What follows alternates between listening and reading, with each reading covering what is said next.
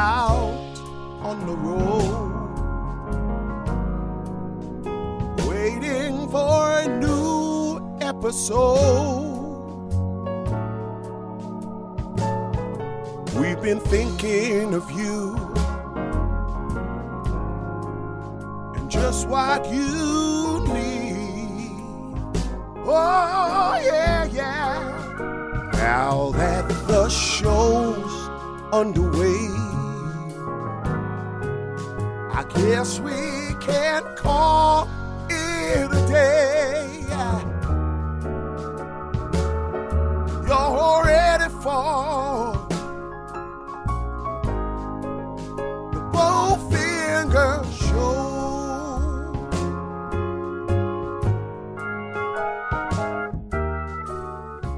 Welcome back to another episode of the Bowfinger Minute Podcast. Each week, Movies by Minutes hosts examine in 1999 Frank Oz directed comedy Bowfinger. 1 minute of screen time per episode. This is minute 16 of Bowfinger. I am Jay Cluett. And I'm Mark Butter Hoffmeyer.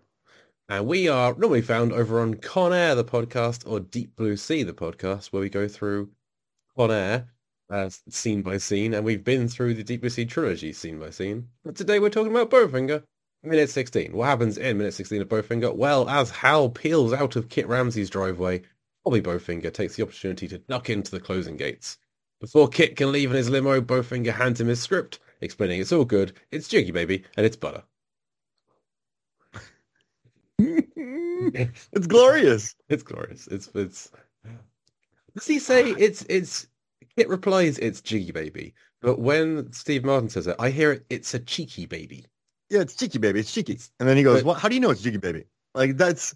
What? And, you know, I was listening to the commentary and they went through the dialogue and then they did this one just to have fun. And so Steve Martin just improvised all these. It's butter. It's butter. It's butter. It's butter. It's cheeky baby. Like he improvised all that. And then Eddie Murphy's response to that. What do you mean it's cheeky baby? Like that was on Eddie Murphy's part, just blasting it right back at Steve Martin. So I love that you have these two amazing actors just improvising and just playing off of each other. And oh, I love this movie. Jay, when I heard they were doing this, first and foremost, you know that 1999 is my year. Deep Blue Sea. Yeah, Deep Blue Sea came out. On Movies from the Flicks podcast, I've covered American Pie, Detroit Rock City, Election, Bowfinger, Drop Dead Gorgeous, Lake Placid, with you, Idle Hands, Galaxy Quest, Ravenous, which you covered on the Deep Blue Sea podcast because there's a lot of cannibalism in it. But 99, I was like working in a theater. I was watching all the movies, and I remember when this came out, and this movie, man, this movie was released in kind of a meat grinder of releases, and it still managed to pull almost 100 million worldwide. Like, this movie opened up when Sixth Sense, Blair Witch Project, Runaway Bride, Thomas Crown Affair, Deep Blue Sea, Mystery Men were just hot. Like, this was not released at a time, like, this was not a very friendly release for this movie, and it's still somehow scrapped together. I mean, even with Steve Martin and Eddie Murphy, but almost 100 mil worldwide. Like, this is a fun movie. I have always loved this movie, and so yeah, I'm happy to be here, and I'm honored that we got 5 minutes of this because it just makes me happy, man. It's like a warm hug of a movie that, like, Eddie Murphy should have been nominated for an Oscar. Jay, like I completely agree. He's fantastic. He's absolutely. I mean, we haven't got to the dual role in our minutes. Spoiler alert for the future. But yeah, he's great.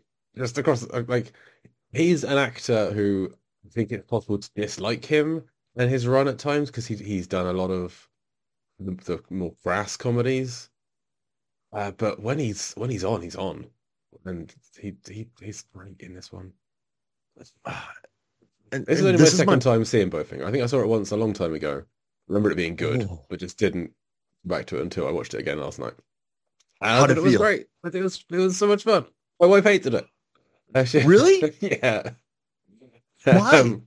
She's not a big fan of Steve Martin in films. She likes him in Only Murders in the Building. Outside of that, she's not really like she doesn't really care about him. I showed her The Man with Two Brains last year. Not one of his best films, I would say. It's fine, but it hasn't aged very well. And I think she just kind of lumps me with that kind of older, silly comedies that don't really hold up as well in some cases. But she also Brazos is great. Brazos is great. Brazos is a delight. I can't wait for season 3. What a hug of a TV show, that Jay. Is, it's such a nice, pleasant TV show about murder. If I could have a 4-way hug with 4 people where you kind of form a square and just sort of hug 3 people, it would be the 3 core cast members. Nothing weird. Just like, hey, guys, how y'all doing? And like a nice group hug. That would be my choice for a group hug because they're all just so cool in that show. Gomez's energy is like perfect with Steve Martin. I feel like she wouldn't be into the hug. I feel like she I would just put her between them and then I would go with Martin and Short. You know what I mean? Yeah. Yeah. It wouldn't be a forced hug. Martin Short wouldn't let you go. I feel like that would be hugging you forever. So I would have to get this hug at maybe an auction. So I would pay money for something good. And then it would be a very awkward, why'd I pay money for this hug? And then the photo op would be blurry. And money would go to charity, but who knows what charity? Who knows if the CEO is taking private airlines? Where is this money going, first and foremost? But I would spend it to get a nice group hug with this group. Even though there's a chance that only 10% of my donation would see something good, Jay. Maybe 90% of it goes to season 4 of Only Murders in the Building. Who knows? Still fine with that. Yeah, I mean, I'll take that. And you know what I love about this scene is I love Steve Martin as a shisty guy. You know, he's still nice in this movie. But when you watch My Blue Heaven, like, why do you have more than one of those books? Like, oh, in case I want to read it more than once. Like, it's like, what do you have? Like, Dirty Rotten Scoundrels. I love him as a shyster who just a fast-talking shyster. And then this one is just perfect. And he wasn't on the best run from this movie. He had done Out-of-Towners, Spanish Prisoner, Sergeant Bilko. I think it was Father of the Bride Part 2, Mixed Nuts, A Simple Twist of Faith, Leap of Faith, House Sitter, Grand Canyon. So he hadn't been, like, Father of the Bride was a hit. He had been on, like, an 8-year drought. And then he storms back with this one. And he just nailed it. This is kind of a peak for a while. He goes from this to, like, Bringing Down the House, Looney Tunes Back in Action, Cheaper by the Dozen, which I know people, there are fans of that film, but it's not a good film. No. This is like a peak for him in his career. It's like late career race, yeah. Those movies made a combined something like $354 million. Cheaper by the Dozen and Bringing Down the House. And then, dude, Cheaper by the Dozen 2 brought in $135 million. Pink Panther brought in $158 million. Wow. Yeah, I'm not saying he's not popular. He doesn't do well at the box office. He doesn't do well critically. No, I'm just saying you're right though. This Bowfinger kicked off a money-making run from Steve Martin. Gee, Pink Panther, Jay, made $159 million worldwide. That makes me sad. I don't like that it made that much money. Yeah. Do you think that's just Steve Martin? You got was Beyoncé in that first one? Was she in the first one or second one? I think she was in the second one. Yeah. Oh, no, she's in the first one. So there's a definite Beyoncé bump. Yeah, you get the BB in there, but yeah, he became this family-friendly juggernaut.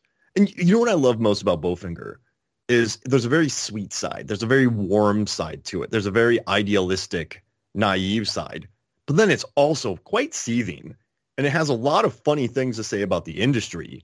And so, Jay, I say this a lot, but I worked on over 150 sets. And this is one of my favorite making of movies where they make a movie because they don't even try to be real. Yeah. That's what makes me the happiest. It's just the filmmaking in this movie is so silly that it makes me happy. There's no AD with like a BK headset, Burger King headset, like directing people. Like I hate making movies about. Well, I like movies about making movies, but I just don't. They always annoy me. Like, actually, Heather Graham's character. She's not good at acting. She's like dumping up and down and wiggling in most of her things. It's very much taking the mick out of movie making, and I find out, I've never worked on a movie set, but I like this kind of film about making films. I got you, sucker. Just Chubby Rain. I don't know. I just absolutely I've adored this movie for so long. And we were going back to Eddie Murphy about being nominated for an Oscar. And I think my favorite Eddie Murphy roles are the one where he's not hiding behind latex or an accent. Like, I love him. One of my favorite movies is Beverly Hills Cop. I think, highest grossing movie of 84. That film, Eddie Murphy, when he was acting, one of the guys he was acting with said that he would just watch you and absorb you. And he would just watch you and learn from you. And he knew how to respond to you. Like, he wasn't waiting to say his dialogue. He absorbed everything you said, then came back at you. And that's what he does here at Bowfinger. And there's no hiding in his performance. Like, even when he's Jiff with his braces, and that's still him. But it's... Yeah, it's just, he's got the braces, he's got the glasses, and he's just a different haircut. And, like, that's not a full mask, but it's still, he still looks completely different. Just because he's holding himself. When he first appears as Jiff, it does take a moment to go, wait, hang, is that Eddie Murphy as well? Surely not. But yeah, it's that's so good. You're going to go far. I really do, just watching him. And they talked about this in the episodes prior, but the Shakespeare and the KKK and just the way that he's able to rattle off this dialogue that's hilarious. And the Jackie Chan, the Van Damme. And just, I don't know, when he comes out, though, and meets Martin and just the whole script, you read my script. The two of them together feel so natural. They have different vibes, but I think they play off each other really well. And another thing, Jay, I love about this movie is both of these guys, Steve Martin and Eddie Murphy, are very unselfish when it came to their screen time and their bits. I mean, Martin's chewing scenery, Murphy's chewing scenery, Christine Baranski's chewing scenery, Terrence Stamp is talking about weenies. It's Jamie Kennedy's actually really good in this movie. I think it's Jamie Kennedy. He's not in our minutes, but I think of Jamie Kennedy as the kind of role you had on a set when you're on a film set, just kind of the getting things done on the sidelines. That was me. I was Hoffmeyer, and every time it's Hoffmeyer, where's those cars? Hoffmeyer, get this. Hoffmeyer, Hurt needs a tea. Go get it. I'm like, a tea? Yeah, make it right. I'm like, well, I got to figure out this. My role in the industry was I didn't want a full ride. I didn't want to work a full show because that's like 3 months, 6 months, 9 months of my life. I would do pilots. I would do second unit. And when they brought me in, I would do second unit background on Goosebumps. I would do on a pilot called Surgeon General with Jason Isaacs. I did first team, where I watched first team. They basically showed up and like, Mark, Anchorman 2, here's 40 cars. Get them around this street. So basically, whenever I showed up on set, I always had a different job. Mark, here's 40 gold aliens. Get them ready. Mark, here's 40 monsters. Mark, here's 200... Or no, wait, here's like 50 extras. Go take them to the green screen so they can clap and cheer and be filmed and be the digital crowds for Hunger Games 2. Like, yeah, I was that guy, like, I guess. People... I didn't do full shows, but people knew my name, if that makes sense. So I was on set. It was a lot of Hoffmeyer, 2, go to 2, Hoffmeyer. Like, it was cool, man. But, can you envision a director coming to you and saying you need to get a Mercedes for the afternoon? Don't ask why, and just borrow a camera every day and return it every day. Would you have been asked to do? I'm not saying would you have done that or not. But would you have been asked to do that? Listen, I got a bull in a house. Mark, get this bull in a house. Mark, take this grip truck, which you don't have a license for, with air brakes, and drive it to set. Mark, here's this incredibly expensive car. Get in it and drive it around. Mark, here is a Hyundai commercial with a vehicle. Get on the highway in a minivan. Have a cameraman holding out while you drive it, keeping up with the vehicle. It was, yeah, Mark, carry this camera through a swamp. Mark, go find us monster coffee energy drinks for the star. I had some weird. Mark, watch this bathroom while someone goes to it so no one comes in. Like, I probably would have stolen a Mercedes. Probably around the 2011 time, I would have done it. Just because you got to hustle, man. Like, you got to get it done. If someone tells you to do something, you go do it. Not 2015 Mark, but 2011 Mark probably would have taken that Mercedes. So not 2022 Mark with a wife and a child. Yeah, no, none of that. None of that. And, it's kind of crazy, man. Like, they do ask a lot of you on sets. And so, yeah, I kind of like that with Jamie Kennedy. Will actually pay me? Like, you have my van? I use my truck for everything, man. Like I would get jobs telling people I had a truck. I got a truck. I'll move things. You know, hey, Mark, go steal from that house because we need set dressing. No, I didn't do that. I'm joking. But it's, you know, most of the businesses around here, Crate & Barrel hated me. Because I had to buy a bunch of stuff and return it. I had to drive all sorts of vehicles. On that Hyundai commercial, I think I drove 15 different vehicles. So yeah, Jay, I know it's a lot. I'm not trying to talk about myself, but yeah, I guess I was like the Jamie Kennedy of that. Like, hey, Mark, I trust you to do this. And then I would go help. What I was thinking watching it was like, yeah, that's good. Kind of feels like the role you'd have played. So how much in life would you like a big round driveway? A big round. It's a lot of work, man. It's just, you got hedges, you got grass. Parking would be kind of a pain. So I like Kit's mansion. It is probably too big for my two-person, two-dog family. I don't need that much space. But the big round driveway, there's something to that. But then he's got the great thing about the big round driveway is you can drive, take a left turn, and drive all the way around and back out again. So you never need to like do a three-point turn on your driveway to yeah. But the cars that are already parked there are facing different directions and are facing each other. One has gone left and gone all the way around till about 4 o'clock, and there's a red one that's just gone up and gone right and parked right in front of this other car. So either one of those has to reverse to get out of this thing you never need to reverse around. I mean, when did they drive in? How late was it? You need to have a system. You need to have a one-way system in your big round driveway. Yeah, you do have the convertible hanging out, and then you have the limo on the other side. Then you have another limo. There's two limos. There's two limos. Yeah, two limos. This is Mindhead limo, and the other one is going somewhere else. I don't know. Why is Mindhead going around the other way? Would you? Is that the way? It's going around the way you drive around a roundabout in the UK. I would go the other way. That's crazy. I never thought I'd think about this.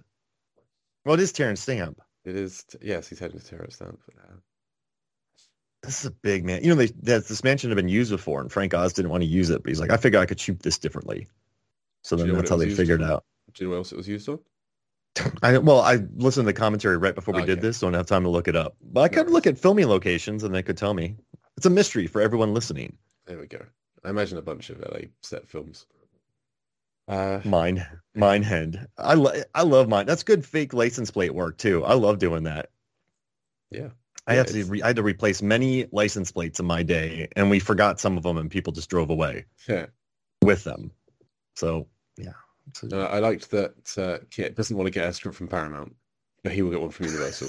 Just being a Universal film. It's a nice little dig there at a different production company. Gross. You read my script. But you know what's kind of crazy is Bowfinger sort of had it here. He could have just given him the script and shut his mouth, but that's not his style. You have to say it's good. Think. Yeah. Yeah. Oh yeah. Like, I don't know. Like, read it. I need your signature. It's cool. Here you go. It's done. But yeah. But I mean, how many scripts cross Kit Ramsey's path that don't get read? He's trying to. You can see why he's trying to. You can see why he's trying to sell it a bit more, just to get that foot in the door a bit. Yeah, he doesn't want to get pushed off a cliff. You're out of a car. Yeah. It's too esoteric. Isn't that what he said? People think it too much. It's a twist on the usual. It's science. Then it gets cut off at the end of science. And I read an interview with Steve Martin, and he said, I think it's because we had a common goal, which is laughter, humor. I feel like I could work with any comedian who felt laughter was the most important thing. And you can tell that these are what these two want out of the audience, don't you think? Absolutely, yeah. And you said about they're not being argumentative over screen time. Neither one of them is afraid to look bad on screen. They're both monsters at various times. Like, over the course of the film, Bowfinger grows a conscience, he says later when he's talking to Jiff. But Kit Ramsey is a terrible person. Oh, yeah. Horrible. Not a nice you will guy. Not show it to Lakers girls. But it's, and when he says, when we become famous, I, as in me, will become famous. Like, they're just both really self-absorbed. But you know what's funny about them is Frank Oz was talking about this, and he said that this movie is about people who you have the guy at the top, Kit Ramsey, the ultimate, like the A-lister. Then you have a guy who never made it. Like he had probably done some regional theater. He wasn't too great. And I think Frank Oz, what he said that he disagreed that the film's main theme was improv. He said, these people love the movies. They believe in this movie. Their only sin is that they have no talent. So you have a guy who's never made it. Then you have a guy who has made it all the way to the top. And they're both weirdos. That's what I kind of like about them. They're both, one never made it, and then the other one has made it. And they're strange human beings. And they work so well together. Yeah, there's not a lot of normal people in this film. They're all, I mean, well, they end up in Hollywood, don't they? That's what happens. They're a different breed, dude. Actors are always tired. Every time I've worked on set, every actor's tired. And they're all a little bit aloof, somewhat aloof, because you fly in, you get picked up from your hotel, you get put in the hair up, makeup, you give your sides, you go to set, and you're kind of like, where am I? Like you don't really quite know where you are if you're on location. So yeah, I could see them. Like, yeah, oh, you got it. Like, I mean, they're very naive, though, to believe that they land, that this idiot landed the biggest star on the planet, though. But, yeah, I guess that's part of the... Like, this is a fantasy world, Jay. Like, none of these shots would be in frame. Yeah, every shot that was filmed for Chubby Rain... Yeah, nonsense, ridiculous. Wouldn't go to a cinema at all. Be laughed out of the place. Got you, sucker. It has a good first page and a good last page. That's all anyone reads. Yeah. That was improv too by RDJ, which makes me happy to see that. That's good. To, yeah, he's a funny guy. Yeah, he's pretty good. I think that'll do it for this minute. Yeah. Any other notes on this minute? We're through already. I mean, we can be. Unless you have more to say. No, I mean, we got four more minutes, but this four more episodes, but these guys are just so good. It's Jiggy Baby. What's Jiggy Baby? He talks about getting to his door as fast as he gets to Tom Hanks's. Do you reckon this driver has ever worked for Tom Hanks, or is it just like Kit Ramsey's? Is it just the name he's picking because he's a white guy? Yeah, I think so, because... I don't think he knows the driver, but he's mad that everyone else gets great lines. Hasta la vista, baby. And then he's like, yeah, get to my door as fast as you get to Tom Hanks. So, yeah, I would say he doesn't know him, but he's like, treat me the same way you do Mel Gibson. If that means, yeah. Tom Hanks is 99, is Toy Story 2 and The Green Mile. Two fantastic films. Wow. But in the making of this, it's going to be more like You've Got Mail, Saving Private Ryan, that thing you do. So Tom Hanks, established A-lister at this point. Yeah, 2 Oscars. Yeah. And then you have Kip Thorne. Kip Thorne? No. Kit Ramsey. Who's Kip Thorne? He's a scientist from Interstellar, isn't he? Kip Thorne is a name. Kip Thorne is an actual scientist. Yes. American theoretical physicist. Yeah, Kit Ramsey, though. He's, I love him. I love Eddie Murphy. These guys are so great together. I miss the ponytail, though. I wish Martin was wearing the ponytail in this scene. And he has a stolen jacket. I love when he just unclips the ponytail. Just like, why would you ever have that on? Why would that ever be? He wears it by himself in his house while reading scripts. That his part-time receptionist wrote. It's his accountant. Afram's the accountant. Yeah. Anyway, yeah, so that'll do it for... accountant and part-time receptionist. I see. Okay, so that'll do it for minute 16 of Bowfinger. Listeners, you can find the Bowfinger Minute podcast on Apple Podcasts, Spotify, and Google Play, but the main site, bowfingerminute.com. Please like, subscribe, and review the show on Apple Podcasts. And social media is available at Welcome to Mindhead, the Bowfinger Minute Listener Centre on Facebook and on Twitter at Bowfinger Minute. So for minute 16 of Bowfinger Minute, I've been Jake Lewis. I'm Mark Hoffmeyer.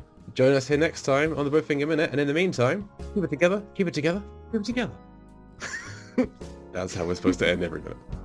Oh, keep it together, keep it together. Wait, I got a fun game for us, Jay. So okay, yeah, that'll be next a few episodes tomorrow, from now. Yeah, I think probably tomorrow.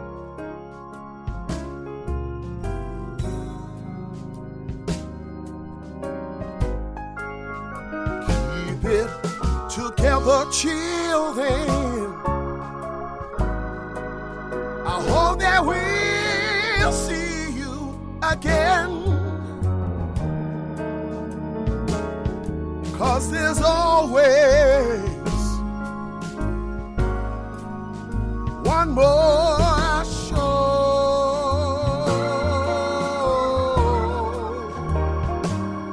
'cause there's always one more show.